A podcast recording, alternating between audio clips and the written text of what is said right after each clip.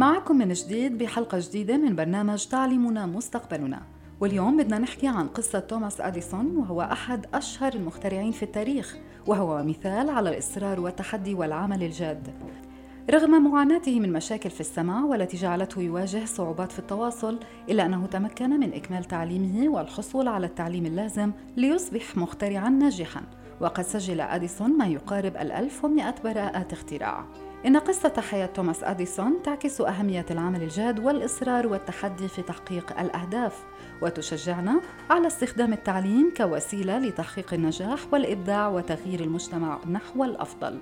والتعليم هو الطريق الأمثل لتحفيز الناس على فعل الخير وتحسين حياة المجتمعات. وذلك من خلال تعزيز الوعي والمعرفة وتنمية المهارات والمواهب لدى الناس مما يؤدي إلى بناء مجتمعات أكثر ازدهارا ورفاهية.